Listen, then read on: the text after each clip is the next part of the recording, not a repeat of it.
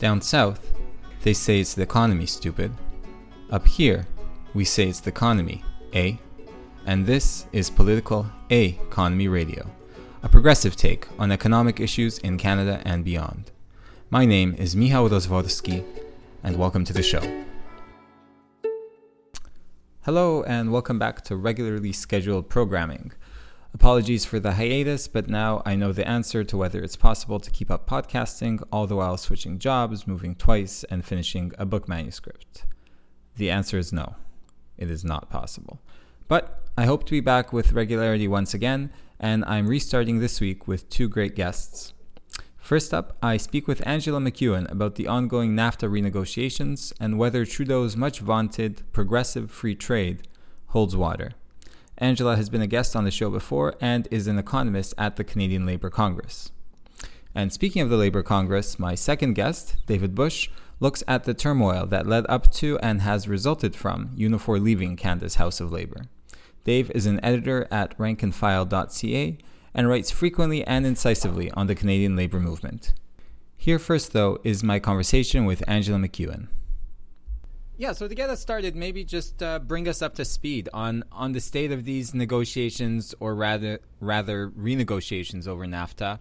Maybe maybe quickly why they were reopened and kind of what's at stake, but uh, and also where where they're at currently.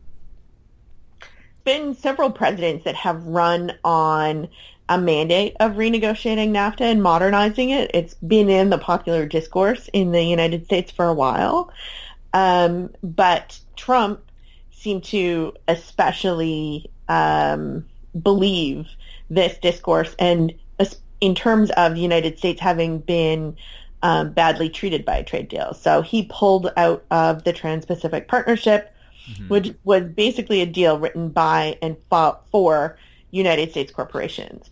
So um, it's it's really quite strange that the United States is now no longer in the Trans-Pacific Partnership. Right. Um, and and he said he was going to get a good deal on NAFTA, focusing most of his rhetoric, of course, on on Mexico and on trade imbalances in general. And his um, trade secretary that he's hired, he's got um, Ross and Lighthizer. They're also sort of along the same lines of where they want to encourage American jobs through protectionist trade measures.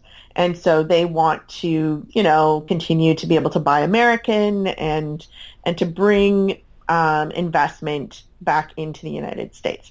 So that's kind of the, where they're at in why they've opened up NAFTA. They want to rewrite the North American Trade Pact, hopefully to bring investment back from from Mexico, especially, but I mean Canada as well, if they can. Right. Yeah, and this, I mean, this sounds as as you pointed out, you know, it sounds like it's you know sits well with maybe some parts of the sort of corporate class in the U.S., but there's certainly large parts that are very invested in sort of you know transnational supply chains um, and and free you know the free trade model as kind of their their model of, of production and, and distribution. Oh, exactly. There are lots of large American corporations that are not happy with the the U.S. proposals under NAFTA and are quite upset. For example, uh, so we've just finished where we're at right now is we've just finished the sixth round of negotiations in Montreal, and we'll be having the seventh round in Mexico City uh, at the end of uh, February. And then there might be one more round after that uh, in March before the Mexican elections, and there'll have to be a pause uh, for a couple months at least, um, maybe six months for the Mexican elections.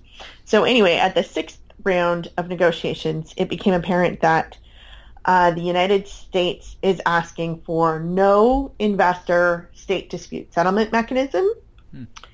uh, which is one thing that you know the major U.S. corporations really like to have uh, in in all of their trade deals that they've had in trade deals since the first NAFTA um, and Canada and Mexico have said, okay, well, we won't have it with you, but we'll negotiate a side agreement with each other so that we will continue to have an investor state settlement mechanism. This is our progressive trade policy. This is our progressive trade. This is the state of our progressive trade policy.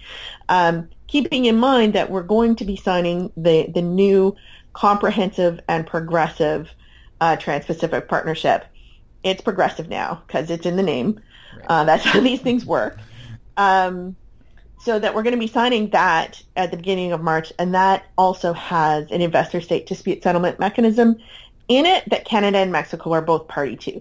So there's actually no need for an additional one in NAFTA, except that the corporate class in all three nations just really likes to have these things around and probably hope that at some point a new American administration would sign on to it as well. Right. And, and I mean, this starts to get at the extent to which these free trade deals like NAFTA, like the old and the new TPP, you know, are not wholly or even in some cases at this, you know, by this point, mostly about trade, right? Tariffs are, as we know, exactly. you know tariffs are already very low, um, and, and these agreements run into, you know, hundreds of pages that, you know, there's not even that many t- tariffs, even if you were to write them out in 16 point font.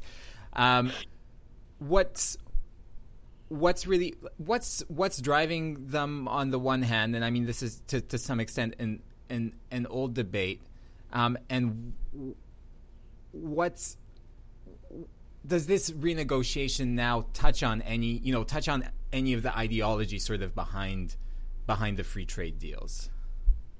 Well, I, I absolutely. Uh, so the United States in the negotiations for the Trans-Pacific Partnership had pushed forward a lot of ideas, as you say, that have nothing to do with tariffs or lowering tariffs or really actually even lowering barriers to trade, but instead are around um, protections for pharmaceutical companies, um, issues around um, data privacy, actually, that they're trying to now write into international trade agreements issues around regulatory cooperation. So there's already a regulatory cooperation council between Canada and the U.S.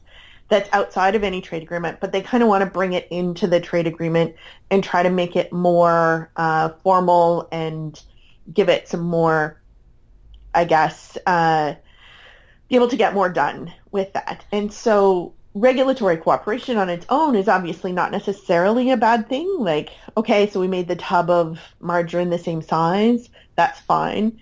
but it's often um, not that, right? We know that it's it's often used to. We have regulations and health and safety standards for a reason, um, and so it's used to try to bargain down to the lowest common denominator. And we use this as then competition, like we're the most business friendly and, and competitive uh, spot for foreign direct investment. So yeah, what we see these these agreements are becoming are really more setting international law and international standards for corporations that are now doing um, global value chains, and so that they can, wherever they want to, um, more easily move from one jurisdiction to another if they don't like what a government's doing you can sue a government if you don't like what they're doing. You can um, exploit labor and environmental, low labor and environmental standards in in countries um, where there isn't necessarily the political will to do anything about that domestically. And and in contrast to that, I guess I mean we've seen a lot of talk from Trudeau and from the Liberals and, and from various you know sectors that also in in many ways not having that much to do with trade, but that they're trying to sort of put together and put forward a more you know use this opportunity to put forward a more progressive vision for these agreements. What what does Trudeau mean when he says you know progressive uh, free trade, and you know what would that actually look like? Is there a big gap between uh, you know between the the reality and, and, and the rhetoric on this count. Right. So if you look at um, so far as we can tell, this progressive environmental chapter in the NAFTA is based on the environmental chapter from the Trans-Pacific Partnership.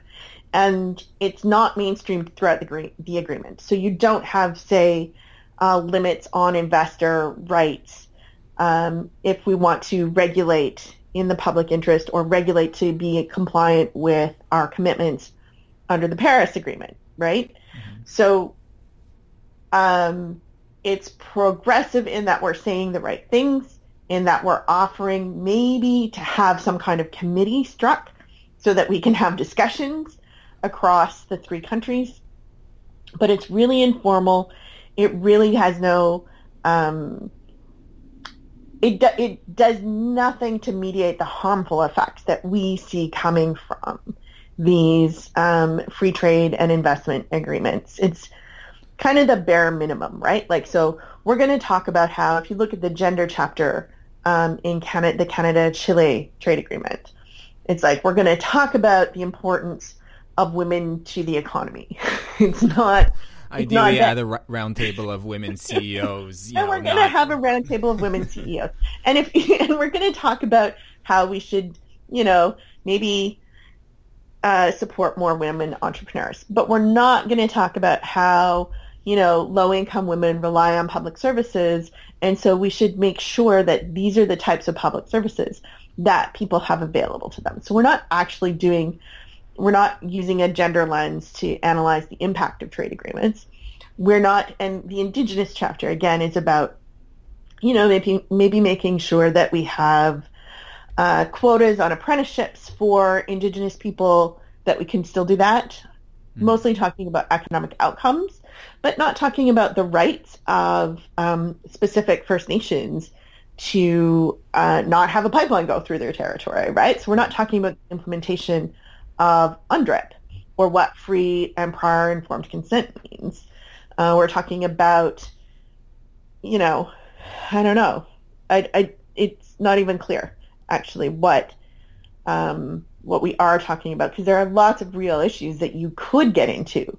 You imagine um, in international treaties, talking about how an international treaty interacts with the treaties that we have with First Nation peoples in Canada, or how nations that cross Canada-U.S. borders, how will those nations um, interact with the, the, two nations, Canada and the United States? So there's lots that you could be talking about there, and those conversations may be happening, um, but we don't know. Right. Yeah, and they're not not happening at this table. Um, no, exactly. Historically, the labor movement in Canada and the U.S., generally the labor movement in, in Mexico, of course, has been you know opposed to these agreements, especially around the time when they were uh, when they were being initially negotiated, both the FTA and then later NAFTA. How has that changed? And and specifically, you know, in an era of sort of Trumpism and and and, and the sort of ugly nationalism that, that is really rearing its head, how can we still talk about opposition to free free trade deals and which seems to be still necessary based you know based on what you've just said and how you've outlined that these renegotiations are going and what the substance of them is, it seems that this opposition is, is still extremely necessary. But how do we frame it in this new in this new context where some of the other opposition to you know whether whatever its source and how how sort of serious it is, but some of that opposition is also coming from um, from Trump and nationalists and things like that.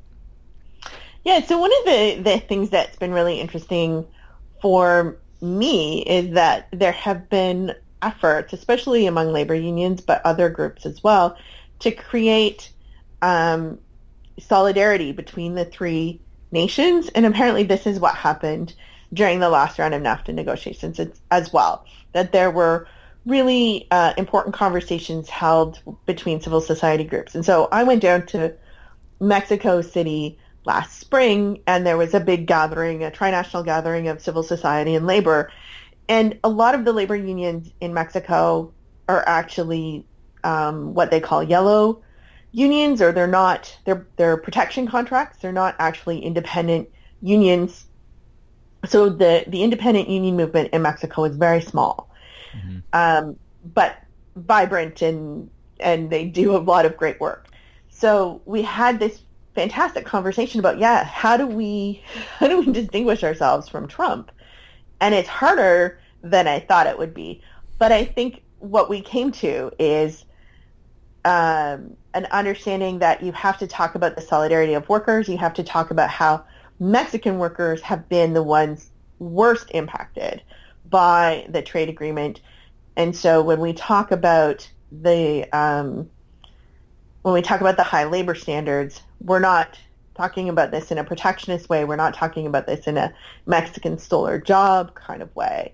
That we're saying actually Mexicans have lost out from this deal because their government has pursued an explicit uh, strategy of keeping wages low and keeping unions weak. And and that when we talk about it in that way, that we have to raise wages, not walls, is the, the kind of catchphrase that came out of that meeting. And I think that's really useful. It's still, I, I feel like when we talk to people in the media, they want to reduce it back to, well, aren't you just protectionist like Trump? Yeah.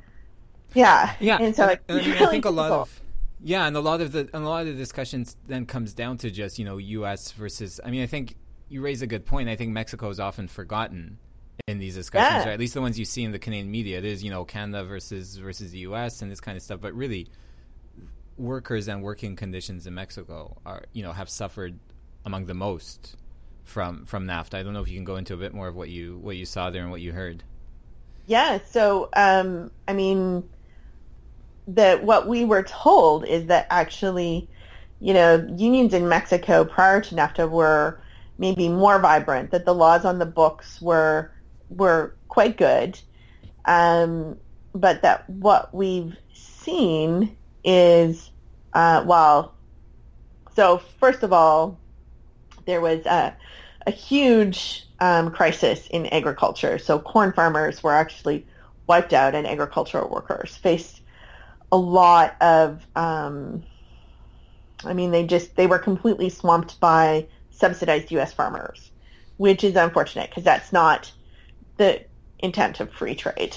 Um, but but mostly what we've seen is um, corporations relocating to just south of the U.S. border and working with the government to have to actually have the state um, help keep unions out of these this manufacturing in order for wages to be really low and to have that investment located there in Mexico. Um, and so we're in a position where the minimum wage in Mexico is less than a dollar Right. a day, where the state is um, explicitly trying to lock in the privatization um, and the neoliberal a whole neoliberal agenda. They're trying to lock that in with by signing these trade deals. So the government had recently privatized a lot of energy workers and put hydro workers, you know, just out of a job by privatizing the the plants. And so these workers, amazing, had they'd come up with other worker-owned co-ops to try to keep their union members um, with employment while they were fighting the government in court over this privatization of, of hydro.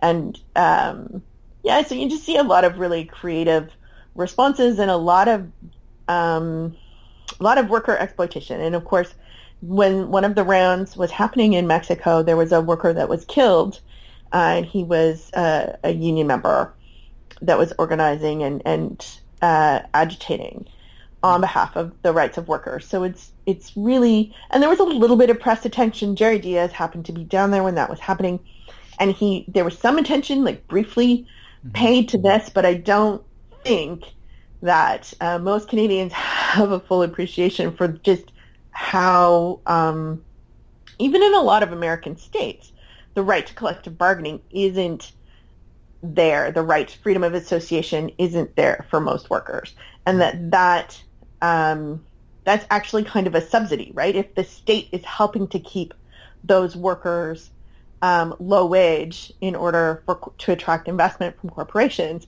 that's actually a subsidy.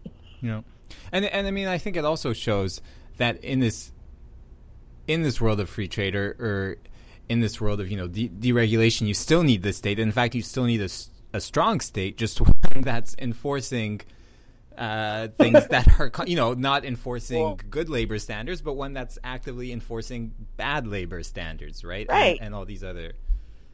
And so, what kind of like what role do we want for the state? And I think people think, especially Canadians, think that well, you know, the government's on our side. They're doing what's best for, you know, people and workers and and really the sole motivation in signing these treaties is just that they're good. In and of themselves, we think that they're good. We should be moving towards more liberalization and um, doing whatever it is that um, will encourage more business investment. And the farther we go down that road, the less we have anyone actually standing up and speaking for, you know, regular people. What our interests are in this whole thing. That was economist Angella MacEwen on Trump, Trudeau, and trade. Next, David Bush explains the causes and consequences of the split in the Canadian labor movement. First of all, maybe we could start with uh, with just giving us some context. So, Unifor has left the Canadian Labour Congress. This is the largest private sector union in Canada. Uh, and without yet maybe going too much into the causes of the split, maybe you could just lay out what it is, uh, what's at stake, and what it sort of broadly means for the labor movement in Canada. Yeah, so uh, on January 16th, the Unifor sent a letter uh, to the CLC saying that they're withdrawing from the Canadian Labour Congress or the House of Labour. Uh, and what that means, the effects of that are that that the union takes its dues um, from the CLC structure, from the federation structure, and from local labor council structure. Now, uh, and that amount of dues, the amount of money going to those three levels of, of labor bodies uh, in the country is about $10 million.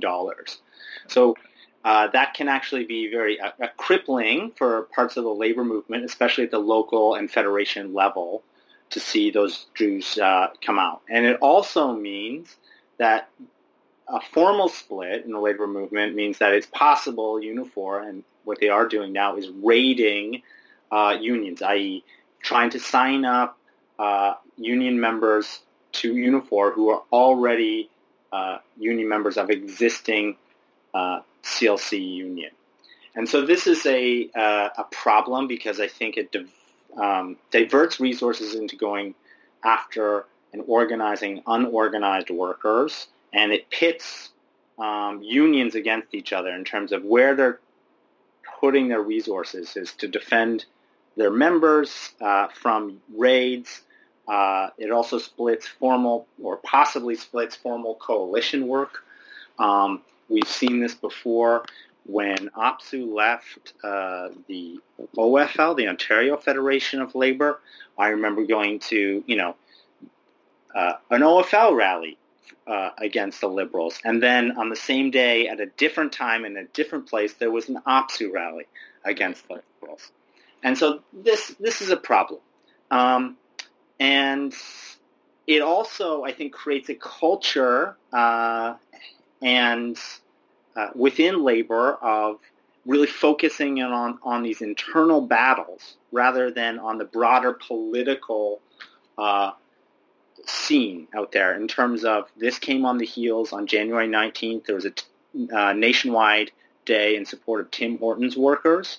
And a couple of days before that, we're seeing this giant split in labor. We also have an upcoming election in Ontario, which uh, this could really um, divide and weaken the labor movement's response to a possible Tory majority government here.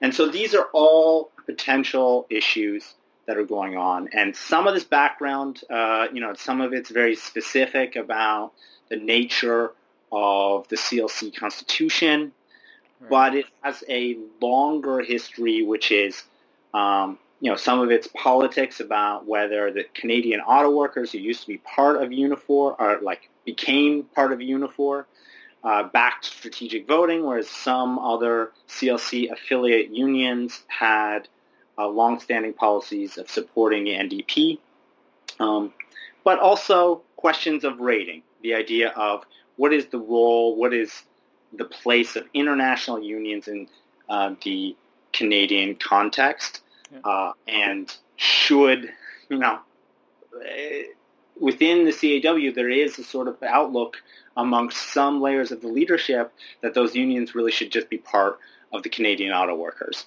or what is now Unifor. And there's been longstanding divisions and raids uh, that have plagued the House of Labor. In Quebec, it's a different scenario. So I'm really talking about um, outside of Quebec in Canada. Right.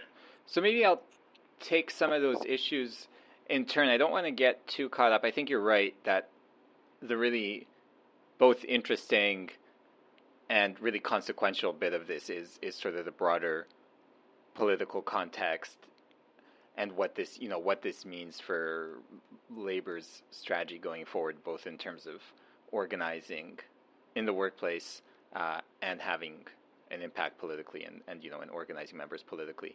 Um, but I do want to get back to that first uh, point about uh, about raiding. Um, and specifically the CLC constitution, and you know, again, without getting into sort of the minutia, uh, the formal kind of reason for this split has been uh, what's called, you know, Article 4 of the CLC Constitution, which is supposed to kind of adjudicate uh, raiding, and it's been the reason, you know, behind not just this split, but even previous splits. Maybe you could go into a bit about what this article is and what what its role is sort of within within the House of Labor and what the concrete uh, sort of reasons for Unifor leaving are around it this time? Yeah. So Article Four, um, the history of it, it comes in place in 2002. Uh, and it is an article in the CLC Constitution that governs disputes. And one of the aspects, Article 4.9, the Section 4.9 uh, of the Constitution, specifically deals with, with raiding right?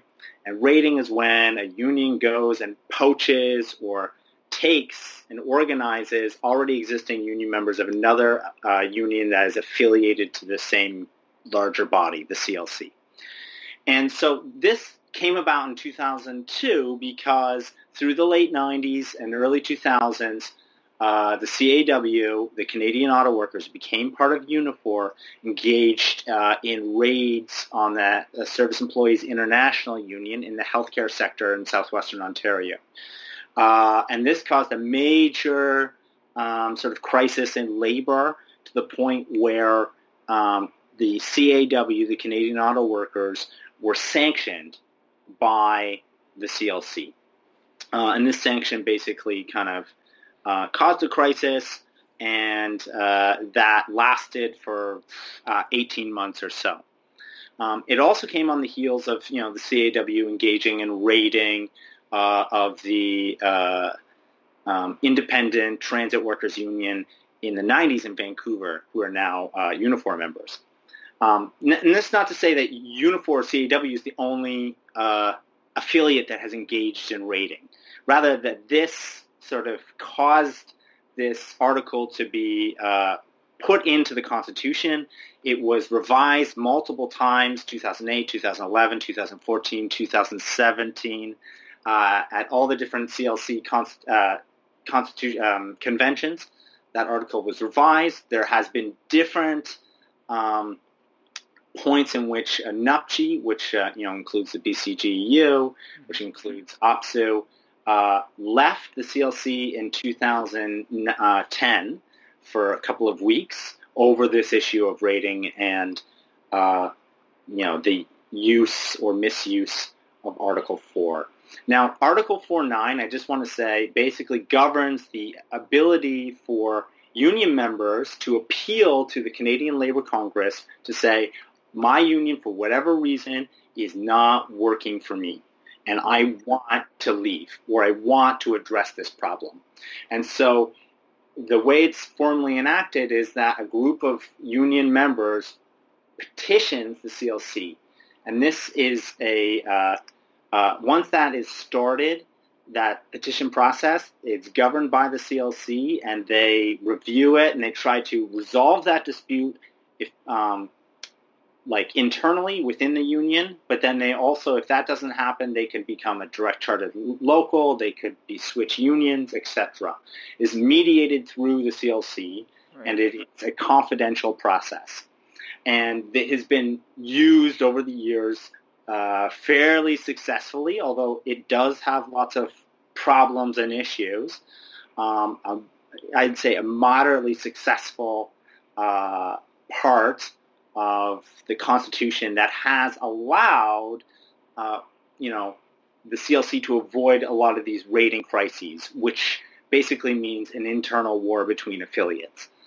In 2017, uh, there was an issue arising in the Amalgamated Transit Union uh, in Toronto, Local 113, which has about 10,000 plus members here, and which the president had uh, initiated a article uh, um, justification process, or Article 4.9, wrote to the CLC, said, here's all the reasons, I would like to initiate this process, possibly look to change unions or whatever. Uh, he was then, uh, that local was then trusteed. Right. And then, uh, you know, he was organizing, Bob Kinnear, President Bob Kinnear, was organizing with Unifor, who came out of the woodworks, did a press conference for, him. It turned out they were paying for his lawyers, paying for ads in the papers, saying, how dare a big, bad American union come down uh, and, you know, take away democracy. This is an American invasion, etc., etc. And it turned out, though, uh, after some initial digging and reporting that we did at rankandfile.ca was that he had been in communication before uh, the Article 4.9 justification went in with Unifor. Uh, his lawyers were being paid by Unifor, and that there had been, it looked like, a fairly established plot, uh, a lash up between the two levels of bureaucracy at Unifor and Kinnear to um, do some dirty deeds with the ATU. And uh, this caused a pretty big crisis in the CLC because it looked initially like the CLC was taking Bob Kinnear's side. And, uh, you know, you had Chris McDonald, uh, who was an ex- uh, executive assistant uh, to Hassan Yussuff, coming in the paper and basically agreeing with Kinnear and Unifor in the days right after. Uh, he was a former Unifor staffer who, after that crisis went, he went back to Unifor. Um, and it looked like there was like some backdoor dirt being going on uh, in you know the high levels of the labor bureaucracy, and it was all covered up by uh, I think a language and a rhetoric around democracy and nationalism that I think served to muddy the waters of what was really happening. And it turned out that no that Bob Kinnear had never consulted his executive board, his elected, elected executive board, that Bob Kinnear had never consulted his members or had any open debate about leaving or initiating a justification process. Um, and he did it as an individual, but not with a group of workers, which is actually what explicitly it says in the Constitution. This was then sort of went through some court uh, like a court case and then uh, sort of court case, and then also there was a uh, CLC investigation that was cut short that caused all sorts of rancor between affiliates who were very upset with the actions of Unifor, who looked clearly like they were vi- violating another section of Article 4, which is Article 4.5a, which is you don't interfere in other unions' internal business. Right. And so they're clearly violating that. And other unions were very upset, wrote all sorts of mean letters to each other. And then uh, that the uh, the CLC had their convention in May. There was a sort of an agreement that to re again rewrite sections of uh, Article Four, um, and like strike a committee to do so. And Unifor was excluded from that. And then this was the quote formal stated reason why Unifor can no longer be in the House of Labor because it looked like uh, that they were not they were excluded from that and that they CLC was you know taking sides with the big bad American unions and not standing up for Canadian workers. Yeah. And I mean, I, I think that in a more general sense, Unifor is kind of putting forward this kind of self-determination of national Canadian unions as a you know major political principle behind its decision. Um, and I mean, I think as you and others have sort of, in my view, rightly pointed out, you know, that this perhaps shouldn't be such a major principle. You know, what what's your take on this and on you know again moving outside the sort of minutia on on you know drawing these kinds of sharp divisions along national lines, especially at a time when Canada sits you know within networks of international supply chains on a continental level, but even on a global level, um, and what these kinds of arguments do within the labor movement and their kind of you know their their danger if they're misused. Right, and I think so. I would say that those arguments are trying to evoke uh, old debates in the 70s, 60s, 70s, and 80s about the uh, self-determination of Canadian unions uh, or Canadian locals in international unions. And there's a whole long tradition that is trying to tie itself to. However, what I think, uh, you know, this is sort of a, a hollowed out husk uh, or like a veneer, a thin veneer over a nothingness. That is really what that argument is about. Because uh, at the there is no uh, like defense of um, democracy going on here or defense of sort of national determination, right? When you actually get down into the details of what's happening, and that argument, as presented by uh, Unifor or and you know what the CAW has done before, you know, talking about Canadian uh, Canadian jobs for Canadian workers, um, I think can be a very regressive and toxic frame to talk about building solidarity, both international solidarity and effective solidarity in Canada amongst workers to fight back concessions. And to me, I think the focus has to be less on where a union office headquarters, is headquarters are, and more about the actual effective uh, practice of democracy. Now, I'll give you an example. In the Teamsters, you can go, uh, who are uh, you can go and you have one member, one vote, and every single worker uh, in Canada who's a Teamster member can vote for uh, Zuckerman, or they can, you know, turned out, vote for Hoffa Jr. if you want, but you get that choice. Same thing with the United Steelworkers. You get one member, one vote, and these are um, you get to vote, you know, along international lines, and they actually voted in a Canadian.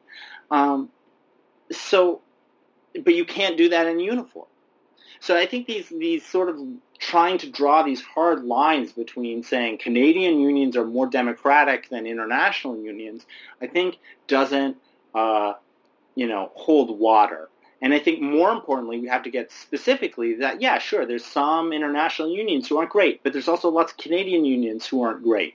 Some international unions will use a trusteeship to shut down local democracy, sure, but so will Canadian unions. It's, there's no, um, no one has a monopoly on good practice w- because of where their union headquarters is located. Yeah, yeah, and I think that's been that's been clear historically, and it's hard to you know to just sort of focus on one one half of that.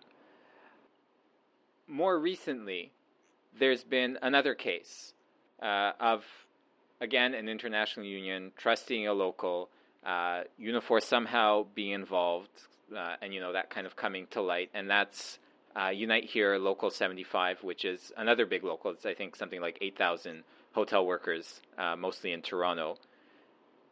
What's what are some of the sort of similarities and, and, some of the differences? I think some people are conflating these two things together, and I think you and again others have argued that there's that there's some important differences between these two cases, uh, but they do also follow a fairly similar pattern in terms of sort of Unifor's role as well. Yeah, so uh, there's a, been a crisis in Unite Here Local 75, which is the largest Unite Here local in Canada, about 8,000 members.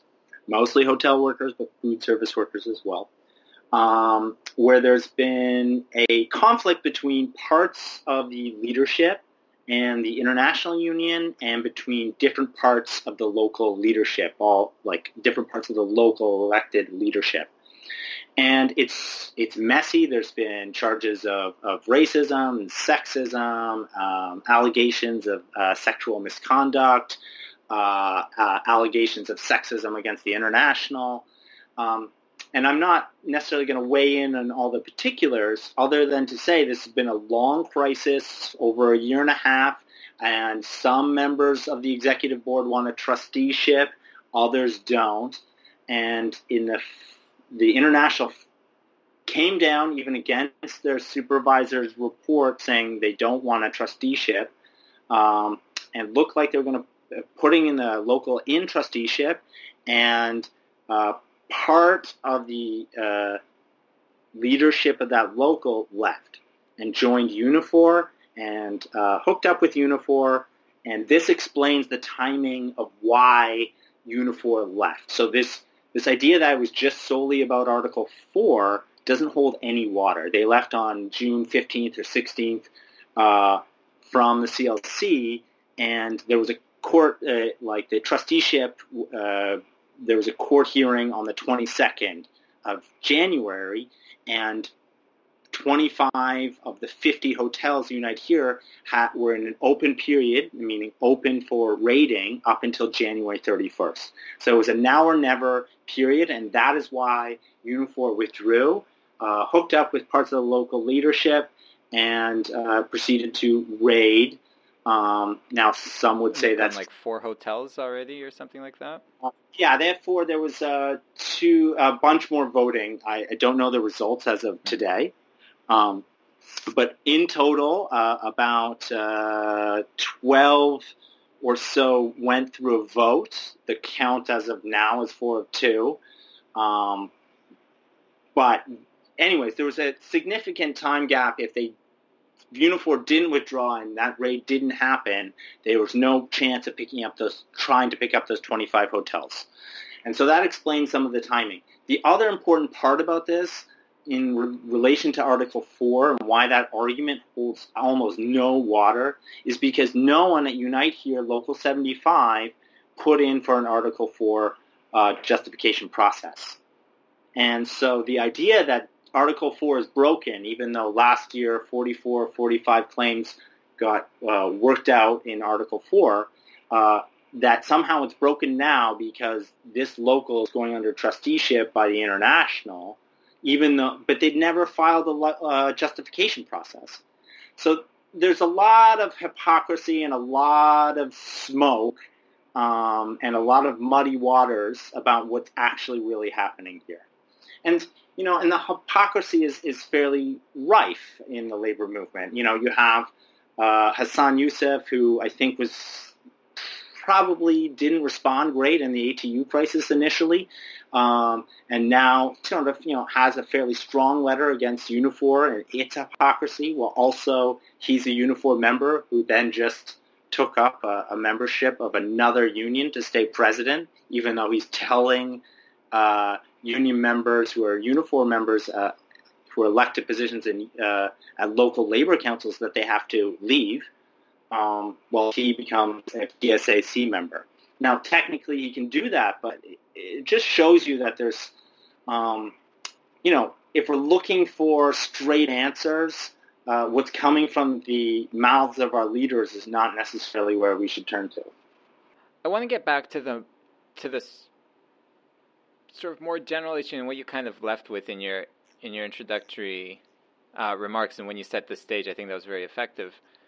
Uh, way of doing it is, is is looking, you know, at what this means to the labor movement as an organizing force, and what it means also just at the local uh, at the local level. I mean, it's you know, it's easy and it's probably you know somewhat you know spitting into the wind to say what should happen. You know, the leaders of the labor movement should just get their shit together and uh, and whatever, and let's you know let let's sort this out.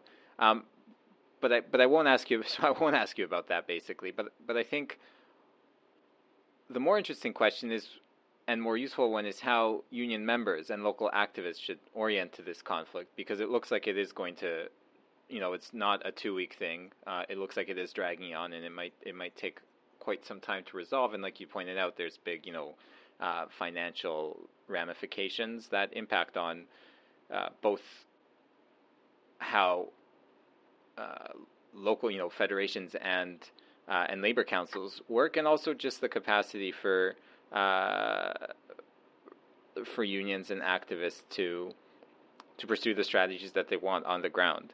Um, yeah. So I mean, the question is just you know how what what's the how should how should union members and local activists orient to this conflict? Yeah, I mean it's it's easy to get wrapped up into the palace politics, the you know sort of backroom dealings and intrigue and the like idiocy and hypocrisy of the labor leadership, right? But I don't know if that's something that uh, regular rank and file members should be focused on. I think that we should be informed about what's happening. We should understand hypocritical actions, but we should also not mirror or not regurgitate the arguments that are coming on down high from, in our union movement, which is like we shouldn't be drawing lines in the sand at the local level based on sort of disagreements at the top. Okay, so that means saying, you know, Unifor activists, if you're not a Unifor activist, uh, you should not be saying all Unifor activists are bad people. Like these are people that we all work with, right? Same same goes. If you're in Unifor, you shouldn't you shouldn't be approaching you know people in international unions and saying you know they're bad or they're chattel or whatever, right? And so those are ways in which we sh- shouldn't be behaving, right? We should be building the solidarity at the bottom. And so some labor councils are passing motions, uh, you know, at their labor council to seat Unifor delegates. But they're doing this in conjunction with also saying we're passing a motion against raiding. And what this is, is, is, is a form of solidarity that goes both ways. It's not just about saying we're going to seat Unifor delegates, but saying to Unifor delegates, hey, we're saying this to our own leadership. Now it's your turn to say you're against raiding to your leadership right? It's a it's a two way street. This solidarity, and it's about saying we want to get back to the business of building effective uh, and fighting labor movement. Just at a time where we have real opportunities to seize on the like fight for 15 and fairness and fight for minimum wage, and we have real opportunity with the Tim Hortons, and we're facing some serious elections going forward that we don't want to be divided. And in Ontario, we just have uh, you know, coming into effect a whole series of labor laws that actually make it easier for people to be organizing. And we're not taking advantage of that. Unifor last year in their organizing department organized something like 3,000 workers for a 300,000 uh, member union. That's really, really small. And now, and that lays the basis of why exactly they're doing what they're doing right now. They actually think it's easier to go around and poach some members from existing unions because they got burned at Magna. They haven't made the inroads into Toyota, uh, and so they're going and doing this. And this is not a healthy or effective response in the long term to what the labor movement should do uh, or respond to the challenges it's facing. Right? We have real opportunities and we need to seize them, and local activists need to insist upon that. Um, so I think those are the kinds of things that uh, you know, we need to focus in, focus on at the uh, local level. While also being clear that we understand the Constitution. We understand that when Unifor says we're going to remain affiliated to uh, Labor Council or to the Federation of Labor, well, like technically that's a lie. We all know that's a lie. That doesn't mean that we don't build formal solidarity where we can and we don't build informal solidarity. If, for instance, the CLC structures dictate ultimately that people should not be seated and they'll come down hard on labor councils, uh, you still try to invite people in the room. You still try to build the informal networks. You act as if or like the movement you want to be. And that is the most important thing right? That we behave uh, and act together as the movement we want to be. That was writer and editor David Bush of rankandfile.ca. That's all for today. Talk to you again soon.